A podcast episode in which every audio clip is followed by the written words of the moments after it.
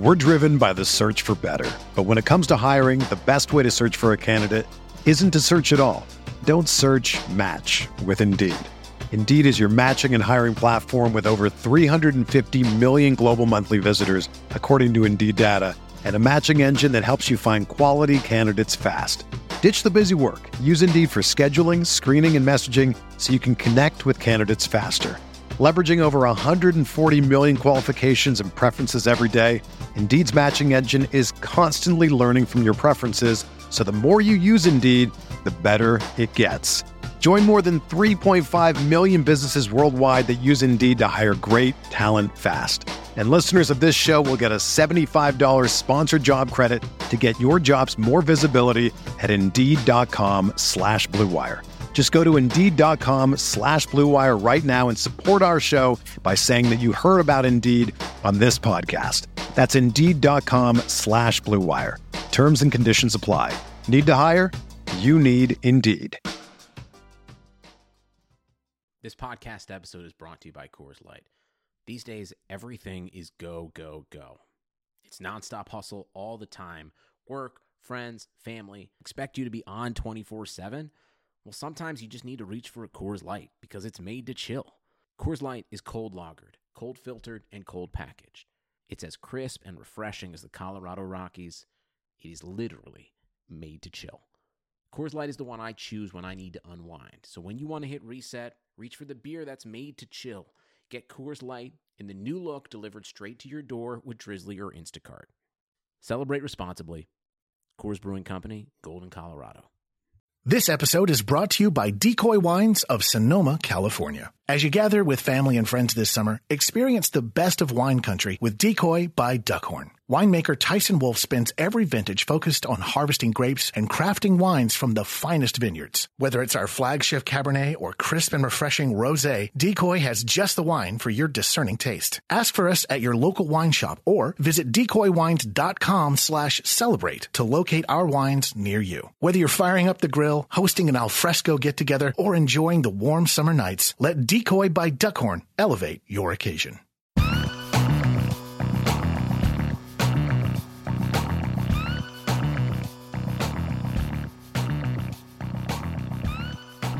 Hey, you're listening to the December 29th College Football Show on RotoViz Radio Podcast.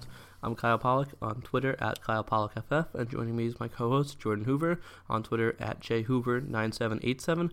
Jordan, how you doing tonight? I'm good, Kyle. It's good to be back from our mini holiday hiatus. Uh, happy holidays to all the listeners out there.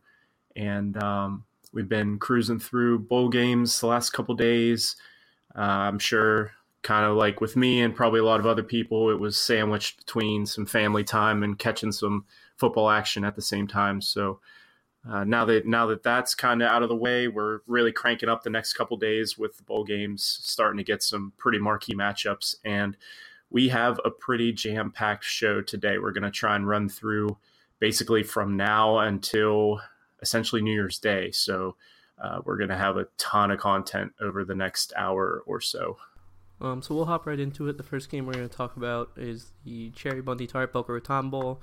Uh, we previewed it last week. FAU defeated Akron 50 to three. Um, I know both of us kind of expected this game to be a little bit closer. I believe the line was 21 and a half. Uh, we thought that was pretty accurate, but um, ultimately that was not the case. Big takeaway for me in this game really was Devin Singletary. Uh, we talked about him before. You've written about him before. 26 carries, 124 yards, three touchdowns. Um, almost outgained Akron by himself. Akron as a team had 146 yards. Um, you know, Singletary, one of the probably most underrated backs in the country, and I'm excited to see what he can do moving forward in Kiffin's offense. Other than that, I didn't take away a lot. Other than that, uh, I think FAU is going to be uh, pretty legit um, Power Five. Uh, uh, group of five team, excuse me, for the next couple years, especially as long as Kiffin is still at the helm with them.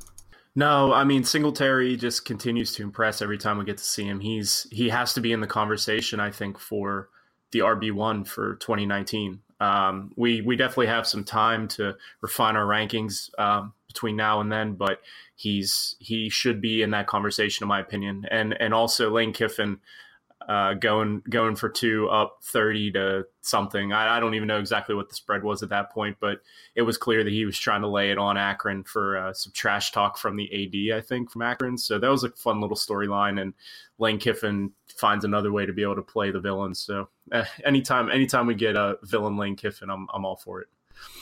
Uh, the next game we're going to touch on is the DXL Frisco Bowl. Louisiana Tech defeated SMU 51 to 10. I didn't really watch too much of this game, but I was pretty surprised by the result. Uh, I know I picked SMU, definitely probably the more talented team. Obviously, Courtland Sutton, we've talked about him before, um, only had six catches for 68 yards. Trey Quinn, eight catches for 45 yards, did have a touchdown. Um, that was really all I was looking for in this game. Wasn't too interested in anybody else playing. Uh, like I said, surprised by the result. Definitely think uh, Chad Morris not being there to coach the team probably had an impact on the way they uh, played. But um, unless you have anything else in this game, that's all I got. Yeah, I didn't see too much of this game actually, but I know that Teddy Veal, uh, Louisiana Tech wide receiver, I believe he caught two touchdowns in this game. Um, he is a six foot one ninety two junior wide receiver. Caught sixty nine passes this year for eight hundred thirty two yards, five touchdowns. So not really eye popping stats, but uh, he actually transferred from Tulane um, after 2015, and this is his first season at Louisiana Tech. So he was kind of a standout, I guess, on the stat sheet. But uh, in in truth, I didn't really see a ton of this game, but I too was pretty surprised by this outcome. I thought that it would be a lot closer. Um, I think the spread was maybe three points, one way or the other. So this is another kind of a surprise blowout that I didn't really see coming. All right, the next game we're going to touch on here real quick is the game of the year for me and you. Uh, the Bad Boy Mowers, Gasparilla Bowl. Temple won 28 to 3, defeated FIU. Uh, I didn't really watch any of this game, wasn't really interested in watching much of this game. Um, but believe FIU's quarterback, Alex McGough, got hurt early on. He only completed one pass. Uh, like we said, probably their best player, the only really fantasy relevant player in this game, Thomas Owens, was out. So, not a lot to take away from me with that. Um, I do know at the end of the game they brought out the trophy on a riding mower, which was pretty great to see. But that was really the biggest takeaway of the game for me was that they did get the riding mower in there, so that was great. Yeah, I, I, don't have a ton to ton to add to this either, but that's that's really good to good to know that they did integrate a riding mower into the uh, theatrics of the game at some in some junction because I was hoping that that was going to be the uh, the bowl the bowl gift for the players with some sort of mower deck. I know we talked about that earlier, but yeah, it was kind of a bummer that Thomas Owens didn't get to play. He was kind of the really, in my opinion, he's the only guy to to know really amongst both of these teams, and he he wasn't able to go because of injuries, so it was kind of a letdown. Uh, but I mean, you know, good win for Temple. They get a bowl win. Um, yeah, that's pretty much all I got on that. Uh, next up, we'll touch on the Bahamas Bowl. Uh, kind of like the Bad Boy Mowers Bowl, kind of had some antics of their own in this game. Had some uh, drunk people running around the track outside the field, so that was kind of entertaining to see. Um, I didn't watch much of the game outside of those little antics. Uh, Ohio won 41 to six, uh, defeated UAB. Senior Dorian Brown had four touchdowns for Ohio to lead the way for them. Um, don't think he's really fantasy relevant at all. Uh, I know we touched on Spencer Brown for UAB, their freshman running back. He was held to just 13 carries for 37 yards.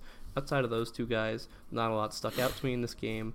Um, don't think we'll be seeing very many players from this game in the NFL. I do think Ohio has a, a great shot to kind of run away with the MAC next year, um, which should be good to see them at Toledo kind of going back at it. Other than that, that's really all I took away.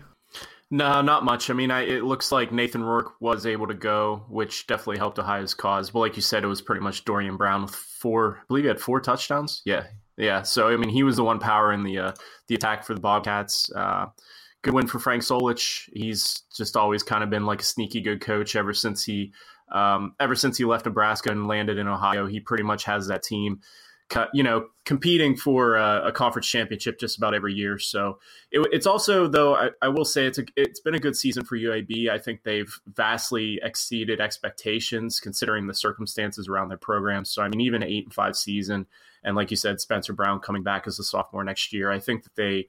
You know, I'm not sure that they'll win eight or nine games every season. I don't know that for sure, but this was definitely a step in the right direction. And in this next game, uh, the famous Idaho Potato Bowl, we do finally get uh, some NFL draft relevant players, I think. Uh, mainly Josh Allen. Wyoming won the game 37 to 14. uh, I'll kind of let you talk about Allen uh, more in depth. Uh, he was 11 for 19, had three touchdowns, 154 yards. So not a huge game on the stat sheet, but um, did flash that big arm. Did have some big flash plays that I think evaluators would like. Uh, on the Central Michigan side, um, their running back Jonathan Ward was held to just 12 carries for 29 yards. Did have a touchdown. Uh, I like him as kind of a Devy sleeper going forward. Even though he was held out on the ground, he had seven catches for 109 yards. Had a 74-yard touchdown. Um, I think that was pretty impressive for just a true sophomore back to do. He's up to 48 receptions on the year, pretty capable capable pass catcher. Also had 10 touchdowns, so kind of excited to see what he can do for the year. Um, personally, this game didn't really swing my opinion of Allen much. Uh, I'm kind of interested to see if this uh, affected your opinion at all, um, and kind of what you thought of his game as a whole. Yeah, I mean, it, it's it really is. I guess it's undeniable that Josh Allen at times shows really exceptional arm talent, quote unquote arm talent. That's the phrase that everyone likes to use. But but my problem is, and and always has been, consistency and struggles against top flight competition. So to me, Josh Allen kind of showing out against Central Michigan. No offense to Central Michigan, but if Josh Allen is in fact a round one typed prospect, he should be showing out against Central Michigan. He should be showing out against a conference competition all season long. Now I know he was injured, and that does definitely play a role in his performance this season. But one game to me doesn't really sway my opinion when we have X amount of sample size prior to this game. So I, you know, I'm sticking with my I'm sticking with with my original stance that I think that he is overhyped and I think that it's a shame that he's been overhyped because I think that he is the perfect kind of project for some NFL coach if he goes to the right place. But I think that this round one hype is a little bit out of control. But I fear that it's only going to get worse between now and draft, and I think it's going to get ramped up. I could very well be completely wrong. He could come out and just you know, win rookie of the year. Who knows? But I just don't, the numbers just don't appear to me to point that direction. And this one game, uh, very small sample size, he did play well, but it's against Central Michigan. I wasn't really swayed all that much. All right, now we're going to move along to the Birmingham Bowl. Uh, this was one of the better bowl games so far. USF defeated Texas Tech 38 34. Uh, a lot of these games have been blowouts. That trend's continuing in, into the games, um, even past the ones we previewed last week. So glad to see this was kind of a good game. Uh, Quinton Flowers' last game was collegiate career as a passer. I think it kind of summed him up perfectly. Uh, 311 yards and four touchdowns, but he was just 17 for 34. Those accuracy issues kind of, uh, you know, making themselves known in this game. I think that's kind of why I don't view him as a legit quarterback prospect in the NFL. Did have 14 carries for 106 yards and a touchdown on the ground. So um, kind of a, a, typical game for him in his last uh, collegiate game. And then uh, Darnell Salomon uh, caught a touchdown. believe I briefly touched on him in the preview. Um, he had four catches for 47 yards and a touchdown. 6'3", 209 pound sophomore. Um, really talented guy. Was at one time the number one uh, wide receiver in his class. Ended up getting arrested when he was visiting Georgia. Um, kind of fell down the boards. Ended up at South Florida. Um, and I think he has a chance to be their top receiver next year. Think he has an outside shot as an NFL guy. Uh, had five catches for 139 yards and a touchdown against UCF, which I was glad to see. Other than that, I don't have a lot to take away from this game on the Texas Tech side. Uh, Keke Coutee, Coutee, not totally sure how to say his last name, had 11 catches for 187 yards. Know we had an article up on him on the site if you want to go check that out. Uh, interested to kind of hear your thoughts on him. I think you know I can't now I can't remember kind of me on the spot. I can't remember which um, put that piece together, um, but I know that he was a a contributor a bit in the kick return game this year. He had one kick return for a touchdown. wasn't a huge part of his game through his three years at Texas Tech, but I think he is the type of guy. He's I think he's listed at 5'11", 180, so he's a bit of a smaller stature guy but I think that he could potentially find a role playing um, a slot type role in the NFL and perhaps contributing in the kick game. Although he hasn't necessarily shown it in college, I think he probably has the ability to do so. Um, like you said, he had 82 receptions, over 1,200 yards, nine touchdowns this year. So that's a really good, um, you know, raw counting stat season as a junior. Um, so I think that he's probably I think that he's probably an, a later round type guy, but I think that sort of like a, a dart throw that could potentially pay off. Um, that's kind of how I view him right now. I, I, I kind of have trouble sometimes evaluating guys from these really prolific, excuse me, prolific passing offenses. Um, and he's another one um, hailing from Texas Tech. Um, so his his market share metrics aren't necessarily going to be as strong as some other prospects. So he kind of gets dinged there. But I think that he could potentially find a role in the NFL. So this next game was probably the, the best bowl game so far. Uh, the Lockheed Martin Armed Forces Bowl. Army won 42 to 35 over San Diego State. They had a two point conversion late in the game to kind of take the lead going away. Um, I know I kind of talked about uh, in the preview how this game probably wouldn't have very many passes thrown.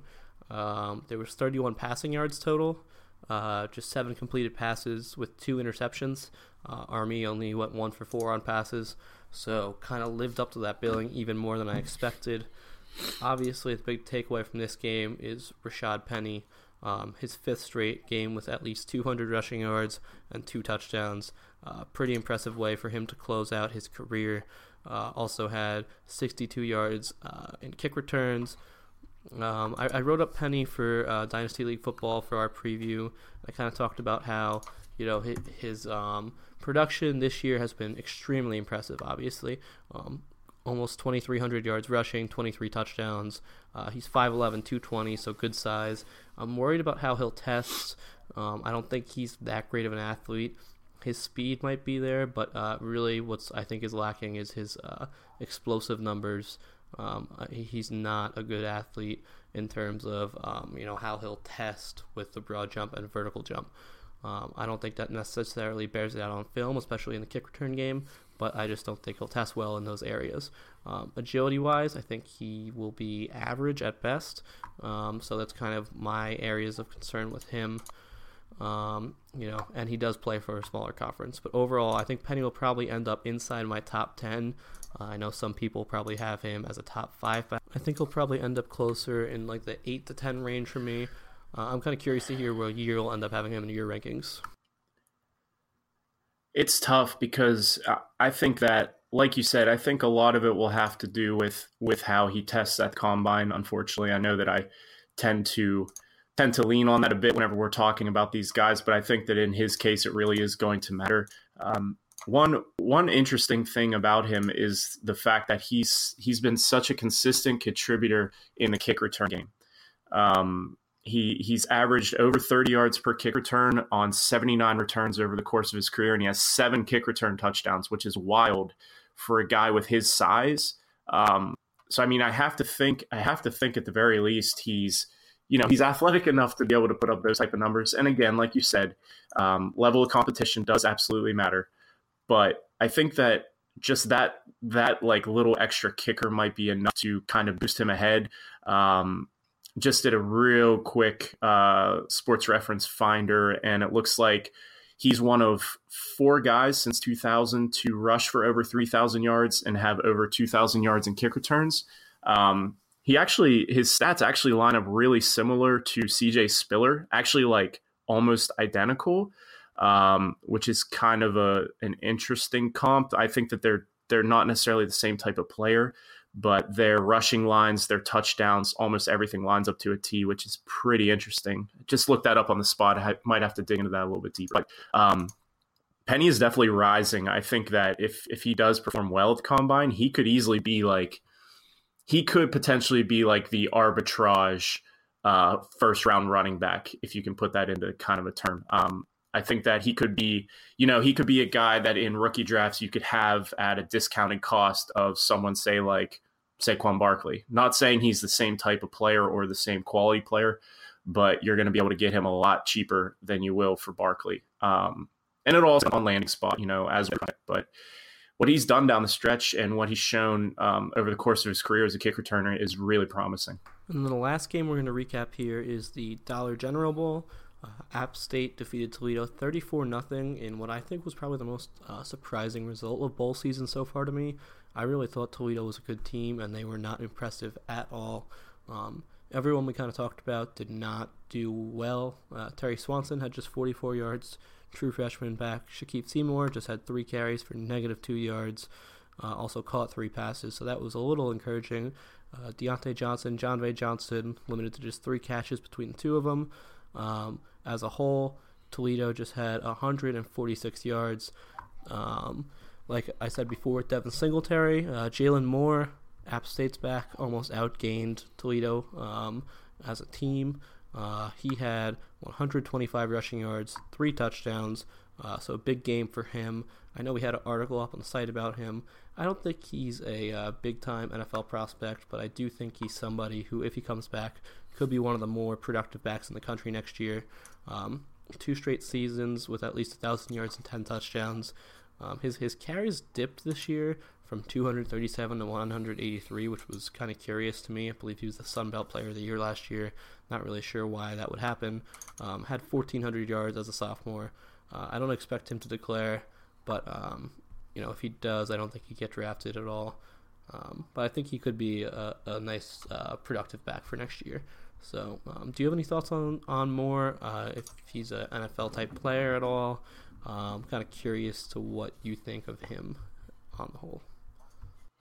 Um, I would just probably point people to Ryan Bobbitt's article on RotoViz. He he profiled Jalen Moore for a draft prospect series.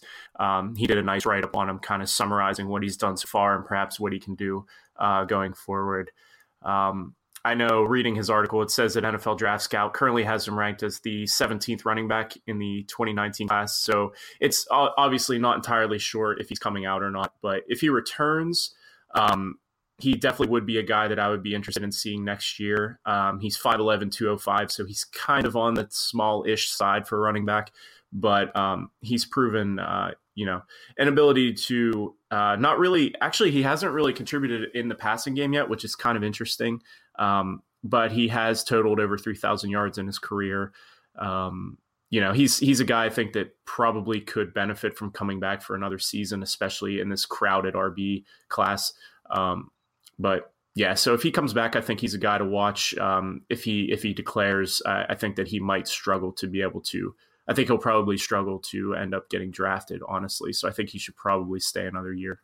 All right, so before we get into the previews here, I just want to take a quick moment to talk about Draft. If you love fantasy football, then you need to try our new favorite app, which is Draft. Here's how it works: Drafts uh, drafts last for just one week. There's no management.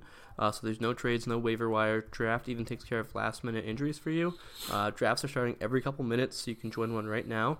And the best part is you get to play for cold hard cash. Drafts start from just one dollar, so there's a draft for everybody. Um, like I said, no salary cap. It's a real life snake draft, just like you play with your friends in your season log leagues. So come join us on Draft today. You could download the app at any time from the App Store. Uh, just search Draft, or you could play from your computer on PlayDraft.com. And for a limited time, all new players get a free entry into a draft when you make your first deposit. You just have to use the promo code RV Radio, so you get to play a real money game for free just for using that promo code RV Radio on your first deposit. So search Draft in the App Store or go to playdraft.com and come play, play for free with the promo code RV Radio. So the first game we're going to preview is a Rose Bowl type matchup. Uh, it's actually in the Cotton Bowl because uh, the Rose Bowl this year uh, is one of the playoff games. Um, USC is playing Ohio State in the Cotton Bowl. Um, I'm pretty excited for this game. I think these are two uh, two of the better teams in the country. USC, obviously the Pac-12 champion. Ohio State just left out of the playoffs um, as the Big Ten champion. Um, the line right now is seven and a half uh, in, Ohio State's favor. Um, I think that's pretty accurate line, even though um, both teams are ranked uh, in the top eight. I think it's a bigger mismatch than most people think. Ohio State's number the number one team in S and P plus. Uh, USC is all the way down at number 22. Their defense ranks 61st in S and P plus. Ohio State's offense ranks sixth. Um, as much hate as I give to JT Barrett, um, he is a great college quarterback.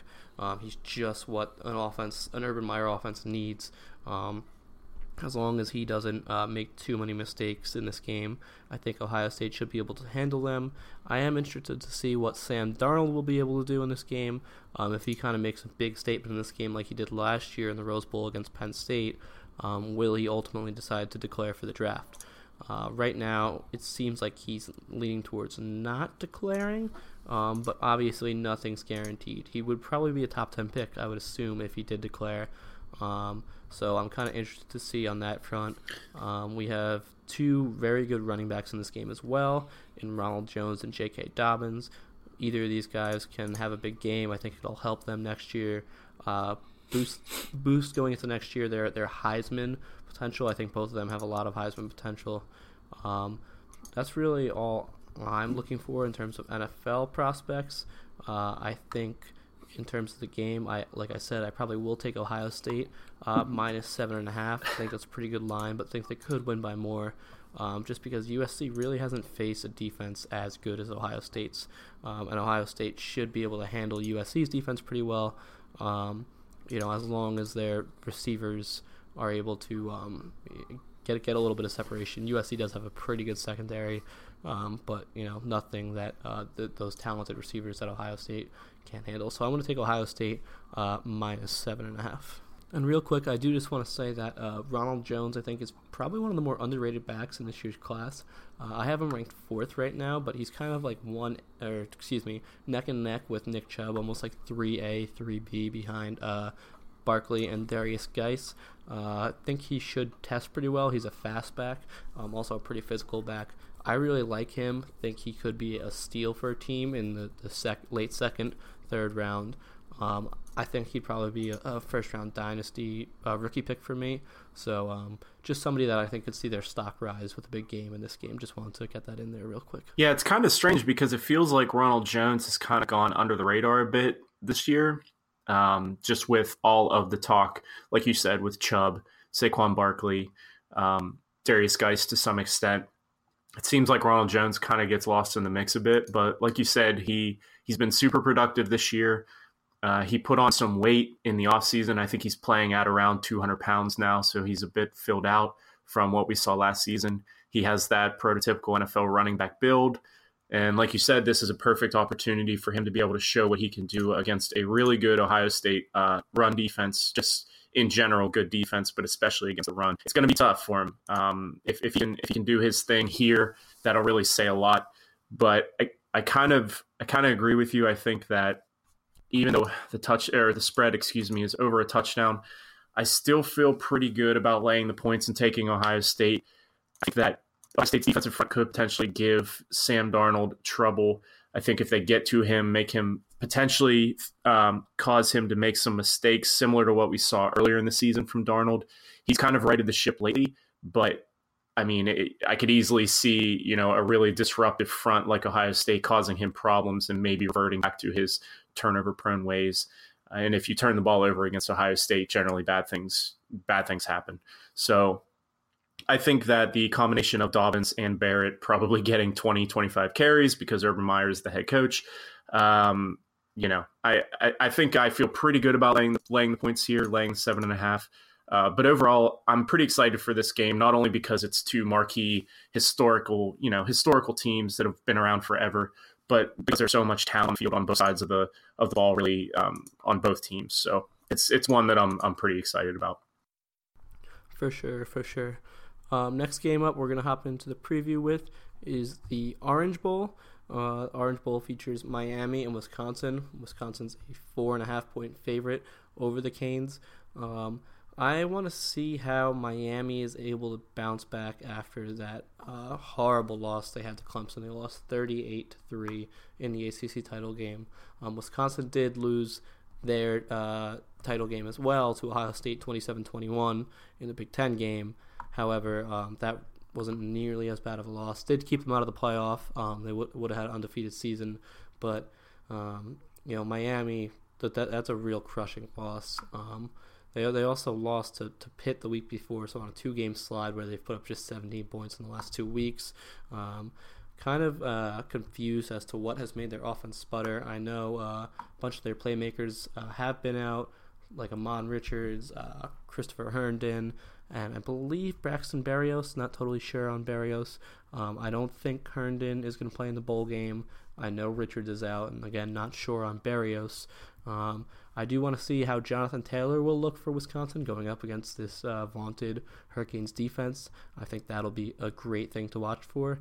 Um, he's obviously had a tremendous year with uh, 1,800 yards rushing. Um, not a lot I'm looking for outside of him, though, in terms of uh, NFL type guys.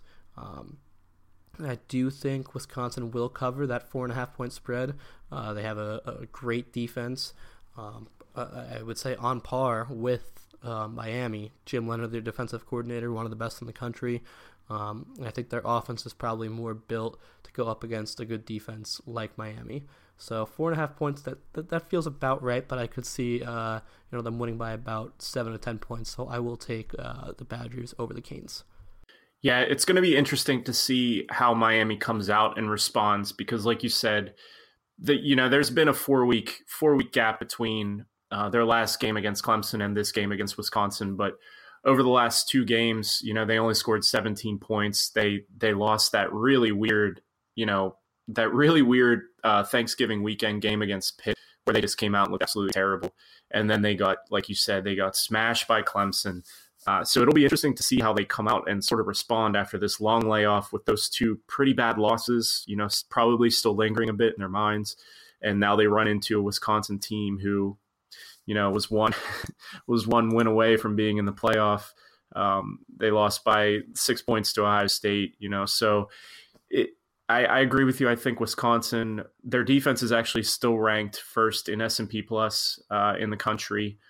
Um, I think that they are pretty legit on defense, and like you said, you you hit on a ton of those injuries. Guys like Ahmmon Richards, Chris Herndon, guys that really would come in handy in a, in a situation like this because I think Miami needs more playmakers to be able to stretch the field against this Wisconsin uh, defense, which they kind of are missing now. And if Berrios is out too, that's another big hit. So again, I've kind of been I've kind of been down on Miami the last you know last game I, I guess because all these signs were kind of pointing against them, and I still kind of feel the same way. Um, but I agree with you. The game is probably going to be close, um, but I'll still lay the four and a half and take Wisconsin. I just think that their defense is going to make it really hard for Miami to score. And like you said, Jonathan Taylor um, is always a force on offense. So uh, I'll go the Badgers here. And before we get too far along these previews, I just want to take a quick moment to talk about uh, MyBookie. If you're watching the games, it's time for you to start making money off of them. Uh, and MyBookie is the industry-leading website that hooks you up with all of your betting needs. They have great odds, fast payouts, and decades of expertise, so you can bet with confidence. Uh, where you bet is just as important as who you're betting on, so that's why I'm urging you to check out MyBookie. Um, they have in-game live betting, a mobile site that makes wagering on the go easier than ever, and you can even check out their online casino if you'd rather just play a few hands of blackjack or roll the dice in craps. Um, your team doesn't even have to win. You know that. They just have to cover the spread. Jordan and I have been talking about that all year. So, uh, what are you waiting for? Go and lay down some cash and win big today. Um, join MyBookie now, and they'll match your deposit with up to a 50% bonus. Uh, use promo code ROTOCFB to activate that offer. So if you want to head over to mybookie.ag, use that promo code ROTOCFB, get a 50% matching bonus. Um, they will uh, match that for you. Great deal. Highly recommend you go check it out. Um, next game we're going to talk about is the Fiesta Bowl um, game near and dear to Jordan and I's heart. Uh, Penn State is playing uh, Washington. Excuse me. Uh, Washington is two point underdogs. Uh, I really am not sure what to expect uh, for this game. It's a uh, strength on strength matchup with Penn State's offense, one of the best in the nation, uh, ranked 12th in S&P plus, going up against Washington's fourth ranked defense uh, in terms of S&P plus. Um, you know, they have one of the best run defenses in the country, uh, led by Vita Vea, their defensive tackle. Obviously, Saquon Barkley, uh, the best running back in the nation, at least in terms of talent. Um, you know, he's going to be hard for them to contain, uh, not just running the ball, but also out of the backfield. Um, one thing of concern for me for Penn State is they just recently kicked two guys off the team. Uh, Manny Bowen was a starting outside linebacker for them. He missed the last three games, so it's not a uh, as big of a loss as it would seem. They've been without him for some time. And Irvin Charles, a wide receiver who had just four catches this year, um, believe he had more drops than catches so far this year. So that doesn't sound like too big of a loss um, when you put it that way, but he is the team's gunner. Um, was one of the better gunners in the Big Ten, um, one of the better special teams players in the Big Ten. Recovered a fumble this year. I believe he had about seven tackles on special teams. Um, and while something like that may sound, uh, you know, pretty minuscule, Um, in a game like this, where it's supposed to be such a tight game, it is going to make a big difference, especially uh, when you're playing Washington. Washington has arguably uh, the best punt returner in college football history in Dante Pettis, their wide receiver. Uh, he has nine career punt return touchdowns, most all time. Uh, averaged over 14 yards per punt return. Very explosive guy. Um, that's the kind of play I think this game could turn on. Um, you know, obviously Penn State um, has talent that uh, you know they'll be able to fill in that gunner role, um, but they haven't been able to do that uh, for the rest of the year. They only had the, the backup gunner play one game, Lamont Wade, who was a five star. So um, you know, not uh, not missing too much talent there, but I'm worried about that. Um, if Penn State can kind of uh, you know get behind that Washington defense with a couple deep balls and loosen up uh, the defense, uh, I think they'll be able to win this game. I'm really kind of torn on who to take because Washington's offense is also pretty good with Myles Gaskin, but I think I will take the underdog in this game. I'll go with Washington plus two. See, that's the reason why people need to be listening to because of inside information like that, where you drop the gunner is out for the bowl game and it could swing the entire operation that's that's where it's at, man. But but honestly, like in in a matchup this close that that looks this close on paper when you look at the metrics, it, it really could be something as simple as that that could swing the entire game. Uh, like you said, Dante Pettis is one of the best returners in the history of college football, probably. Um, and you know, and something else that I've kind of been thinking about is Penn State's offensive line has been I guess you could say up and down this year. Um, but I think that Washington's front is is going to be pretty aggressive, and I think that they could cause some problems for um, for Saquon Barkley and Trace McSorley. Um, this is it's a really tough one to call. I, I really do think that these are two pretty similar teams, um, but I will. It, I'll um, I'll take Penn State. I'll lay the two uh, we're both alumni, so I, I, you know, I guess one of us has to to lay on the grenade here. But uh, um, I, I, I, really do think this is going to be a pretty close, tight game, and it, it, you know, in the same way we said that it could swing on a Washington return if you know if Saquon Barkley's still back running running kicks back for Penn State, that could swing a game as well. So. Uh, this was this is a game that that everyone hopefully will get a chance to watch because I think that it will be pretty close, probably right down to the end. Yeah, I, am excited for that game. I'm also pretty excited for this next game we're going to talk about. Uh, it's the Peach Bowl with UCF and Auburn. Uh, Auburn obviously lost in the SEC title game to Georgia. Uh, kind of a rough loss for them, 28 to seven. UCF undefeated, coming off that double overtime win against Memphis in their conference title game. Um, UCF is ranked ninth in S&P plus. Auburn ranks 10th, so pretty even matchup at least based on that. Um, I'm excited to see what uh, Central Florida's offense can do against um, you know Auburn's defense, which is one of the better defenses in the country. They ranked fifth in S&P plus. Um, they they were obviously able to bo- bottle up uh, Georgia and Alabama, which most teams can't do. Um, I think UCF will be able to put points on them. It's more just a question of can they stop the Tiger offense. Um, they have a really good rushing attack, which uh, UCF really hasn't seen outside of a team like Navy. Um, and they also probably they're easily the most talented team they'll face all season. Um, UCF uh, nine and a half point underdog. I think that is a little big. I think they're getting a little disrespected there. I will take them um, getting nine and a half. Um, could see them getting blown out potentially um, because, you know, if Auburn can do it to Georgia, they can just as easily do it to Central Florida. But this team has talent. Um, McKenzie Milton, very talented receiver, uh, quarterback, excuse me, and Tre'Quan Smith and Dredrick Snelson, two very talented receivers. So I'm kind of excited to see what they can do against, um, you know, an elite defense like Georgia's. I will take uh, Central Florida plus nine and a half, though. Like I said, um, don't necessarily think they'll win the game outright, but think they'll do uh, enough to cover the spread. This is probably this is probably the most intriguing matchup for me, just because I've kind of been I've been a proponent of UCF all season, and I think that they've been criminally disrespected as far as the rankings are concerned. But my my gut my gut here is telling me to to lay the points and take Auburn. I think that answer me this is Scott Frost coaching this game? Yes. Okay. Um I, I really, you know, the fan, the fan in me, like the the kid, the kid in me that has been watching college football forever, really would love to see UCF win this game, just because that's kind of the way that I like to watch sports.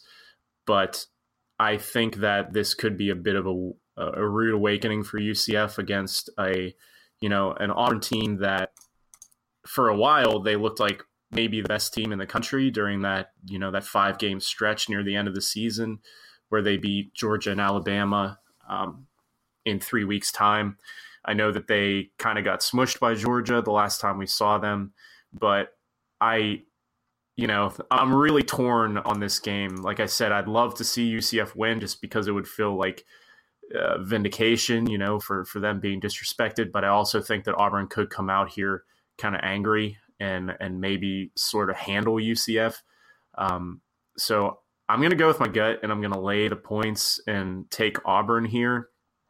But that's just like the the gut betting side of me. Like, don't get it wrong. I definitely want to see UCF win this game. So I'm just putting that out there. yeah, I think that's a really good point you make with Frost. Uh, he's essentially been commuting to Central Florida from Nebraska, right? Right. For about like the past month, um, which certainly makes it difficult. Um, it, it could help them that they have one of the best offensive minds in the game uh, still coaching this game, but it's going to hurt them that uh, Frost hasn't been focused on this team. Uh, they haven't been his sole focus for the past month or so. He's been out recruiting for them. Um, he hasn't been thinking about Auburn as much as he probably should. Right. Um, kind of moving along here. Um, next team we're talking about is Alabama versus Clemson in the Rose Bowl, uh, first of the college football playoff matchups, and uh, I really have absolutely no clue for this game. Um, these are two really evenly matched teams, um, kind of built similarly. Uh, elite defenses. Alabama's defense third in S and P plus. Clemson's is second. Um, two two solid offenses as well, um, led by you know some mobile quarterbacks and Kelly Bryant and Jalen Hurts. Uh, Alabama is a three point favorite, which you don't see a lot. Um, the, the lower ranked team being rank, uh, favorite over the number one team, uh, but Alabama is just that good. Um, you know, we, we, we've come to kind of expect it from them. Obviously, this is a rematch of the last two national title games. Um, I, I think what this game is going to come down to is um, kind of whose offense is able to make the play. I know that sounds simple, but really that's going to be the key. Um, who's going to pop uh, pop off the b- big long run? Is it going to be Travis Etienne? Is it going to be Damien Harris? Um, you know, is Jalen Hurts going to be able to sneak a deep pass to Calvin Ridley um, behind Clemson's secondary? Um, I do think Clemson probably has the edge when it comes to uh, in the trenches. I think their line will be able to get a little bit more push against Alabama. Um, I could see this being a, a type of game where, um, similar to the Clemson Auburn game earlier in the year, a, a low scoring matchup. Um, that game was 14 to six. I'm not saying it's going to be that low scoring because Alabama's offense, at least now, I think was better than what Auburn's was at the time. Um, yeah, I am. I really don't know uh, who I want to take in this game. I think just because Clemson is the underdog, I will take them getting the points. I don't feel good about that at all. I would not even think about betting this game. Uh, I would just kind of watch this game for pure enjoyment. Um, I, am really, really excited for this game. I think this is one of the best matchups we've had in the semifinals, if not the best matchup we've had. Yeah, there's just so much to like in this matchup. It just has it all. I mean, Clemson's Clemson's defense, Clemson's run defense, especially against Alabama's just incredible stable of running backs that they can at times just rotate in and out. Uh, Jalen Hurts, you know, he's been around it's seemingly seemingly forever. Uh, although he's still just a sophomore, it's kind of incredible how much he's actually gotten to play so so early in his career. Then on the other side, you have Kelly Bryant, who is looking to solidify his place. You know, Clemson has um, they already have one um, former five star quarterback recruit on the team now. They are getting Trevor Lawrence, who is another five star quarterback coming in this year. Not saying that he's going to get bumped, but he, I think that he's kind of playing for his job in a way. I think he'll he'll get the nod as the incumbent starter likely next year. But it would go a long way for him to play well here, and hopefully for them in the next game coming. Um, there's just a ton to like here. You know, you also got Calvin Ridley, who is a guy that I think is going to be pretty hotly debated come draft time. A lot of guys I think are really going to like him. Um, me personally, I have questions about him as a prospect, but this is, you know, a huge stage, an opportunity for him to step up and play well. There's just immense amounts of talent on both teams, as you would expect in this type of matchup. Um, and I'm kind of with you on betting the game. You know, you you couldn't you would have to twist my arm to to actually bet real money on this game, but for the purposes of the podcast, um, uh, I'm gonna I'm I'm gonna take Alabama lay the three. I think that Nick Saban coming off a loss with all this time to, you know, it's a bit narrative street ish, but I think with Nick Saban, it holds kind of true. Coming off a loss to Auburn, all this time to prepare, just kind of lean on old standby, go with Bama. But, you know, I, I would advise just watching this game and taking it in rather than having to sweat it out. That's just my opinion. All right, next up, at least for me, a game that's not as exciting is the Citrus Bowl. Uh, LSU versus Notre Dame. LSU is three and a half point favorites. Um, if you like rushing, I think this is going to be uh, a, good game for you. You're going to have two very good backs in this game Josh Adams and Derrius Guice. Uh, Guice, I feel like, is the clear number two back in this class behind Saquon Barkley. I feel like almost everybody has him ranked as such, but he really doesn't get talked about that much. Um, you know, Barkley kind of overshadows him. Um, you know, guys like Rashaad Penny are starting to generate more hype. Um, you know, like I said, if Ronald Jones has a big game, he could kind of generate more hype. So I think this is kind of Guice's stage to shine, so to speak. If he can have a big game in this game against a good, a great Notre Dame defense, um, I think that'll do wonders for his draft stock. Um, their defense has fallen off a little bit, so to speak. Um, they gave up 38 points to Clemson or Stanford in their last game. Excuse me. Um, I know Bryce Love did well against them, and they've kind of struggled as well their past couple games. They got crushed by Miami. Uh, Stanford kind of pulled away against them, and they only they, they snuck out a close game against Navy, 24 to 17. Um, so I am going to take LSU with the points. Um, hopefully, my guy Equanimeous St. Brown can do something for Notre Dame in this game. Uh, he is their leading receiver and is coming off a 100 yard game, so I'd like to see him do something. Uh, hopefully he doesn't declare. I'd like to see him come back to school one more year. Yeah, this is an intriguing matchup, and like you said, I'll be watching the same exact thing. It's Derrius Guice versus Josh Adams. Adams, a guy that I'm pretty high on. Uh, I, I still feel like he's not really getting talked about enough, considering what he was able to do this year and last year. He's been productive for a while. Uh, I'm not entirely sure if he's coming out yet. I don't think he's announced, but he's another guy, kind of like a if he would declare and run decently at the combine, I think he could be another type arbitrage type guy for uh, dynasty drafts. Uh, he's a guy that I've liked all year long, so that's a really good matchup to watch. And as far as picking the game, hmm, I'm actually. I'm actually going to go against you again. I'm going to take Notre Dame getting the points three and a half. I think that it probably will be a pretty close game. Uh, could easily be pretty low scoring.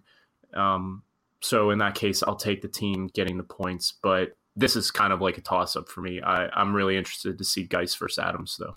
And the last game we're going to talk about, uh, preview, so to speak, sorry, um, is probably the game outside Penn State's game, of course. Is the game that I'm most excited for. Um, it, it's the Rose Bowl with uh, Georgia and Oklahoma. Um, Georgia, one of the best defenses in the country. Uh, common theme amongst these teams, eighth best defense in the country. Oklahoma, Baker Mayfield, our guy, best offense in the country, number one in S&P plus. Um, it's really just a great matchup all around. Um, Georgia's offense, I think, is really going to be the key to this game. Um, Oklahoma's offense will be able to put up points, even though Georgia has such a good defense. That's not really a question to me. Um, Mayfield will find a way for them to score. Um, really, Jake Fromm how is Jake Fromm going to be? Is he going to be the Jake Fromm um, we saw against Auburn the first, first time when they lost 40 to 17, or is he going to be the Jake Fromm we saw the rest of the season? Um, a guy that was able to effectively manage the game, limit turnovers, kind of just keep them in games by um, allowing them to effectively run the ball and work off of play action passes. Um, so that's going to be the key for uh, me is seeing how he kind of handles Oklahoma's defense because Oklahoma's defense isn't great, um, it's 95th in S&P Plus, but they do have some talented guys along the defensive line. Um, can't pronounce his name. They have a defensive uh, end whose name starts with O. I'm not even going to try to pronounce it. Um, pretty talented guy. So if he can kind of get after Fromm, especially uh, if Rodney Anderson can continue being consistent, um, I think that'll kind of open things up for uh, Mayfield on the offensive end. Georgia is favored by two and a half points. I probably am going to take them. Um, I think just think that defense is too talented, even for Mayfield, and that they'll be able to hang in there enough on offense. I think we're pretty much on the same page as far as this game is concerned. I think that the metrics point to Georgia probably winning this and probably covering. Um, I think that Oklahoma's defense is really going to be tested in this spot, and I don't know if they have enough to be able to hold up to Georgia's running attack. And you know, if if they get the run game going with Chubb, Michel, Swift, you know, all those guys, and that puts Fromm in easy, you know, play action situations where the linebackers and safeties are biting up to try and stop the run game. He gets, you know, easy throws on single coverage on the outside. It could be a disaster for Oklahoma, quite quite frankly, because I think they could keep the ball away from Baker. And, you know, it really saddens me that we've gotten this far into the season, and we have gotten to a point where both of us would actually pick against Lloyd Baker. Um, I really don't want to do it just like for hashtag brand. It, yeah, it's bad for the brand. I mean, I I love Baker. Everyone knows that. You love Baker. Everyone knows that. But this is a tough spot, I think, for Oklahoma. I think that Georgia is, is the more talented team overall from top to bottom. Um, so I'm also, I guess, going to take Georgia because I think that, you know, I think that your analysis was pretty spot on. I just am worried about Oklahoma's defense. I kind of hope that Oklahoma wins just because I want Baker to do well because he makes so many people angry and that makes me happy. But um, yeah, I, I, am going to roll with the Bulldogs here as well. Um, you know, a little bit heartbroken in my own words, but that's the way it'll go. It really does pain you and me both to pick pick against uh, Baker Mayfield, doesn't it? Oh my goodness! All I want, I mean, to be quite honest, like you know, we're we're impartial analysts of the game here on the pod, but I want Oklahoma to win the national championship. I'm going to be pretty honest about it, and it's really because of Baker Mayfield. I, it's the fact that he is he has been one of the most productive college quarterbacks in the history of the game. He's slighted because of his size. He's slighted because of the way that he carries himself on the field. He's slighted because he's enthusiastic. And those are all things that I like. So I mean, I'm you know, it's it's not even just the metrics that that um, you know enamor me with Baker Mayfield, but I think that the way he carries himself is a positive, and I think that to be offended, I guess you could say, by some of the things he does is kind of small minded.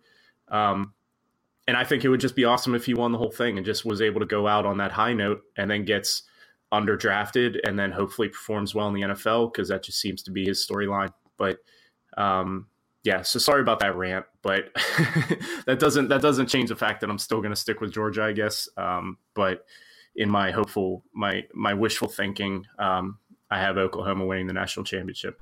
All right, so that's going to do it here for this episode of the RotoViz College Football Show. I uh, hope you guys enjoyed it. We really enjoyed uh, being with you through this year. Um, hope to continue uh, doing this in 2018. Um, you know, I think think we uh, you know did a pretty good job. Hope you guys like 2017, and hope you're pretty excited for what 2018 has in store for this pod. So um, see you guys then. For uh, for Jordan again, he's on Twitter at jhoover9787, and I'm Kyle on Twitter at Kyle Uh, have a great New Year, everybody. Thank you for listening to the College Football Show, a RotoViz radio podcast. Our executive producer is Matthew Friedman. Please rate and review the RotoViz radio podcast on iTunes or your favorite podcast app. Contact us via email at rotovizradio at gmail.com and follow us on Twitter at rotovizradio. And remember, you can always support the pod by subscribing to RotoViz at a 30% discount through the RotoViz radio homepage, rotoviz.com slash podcast.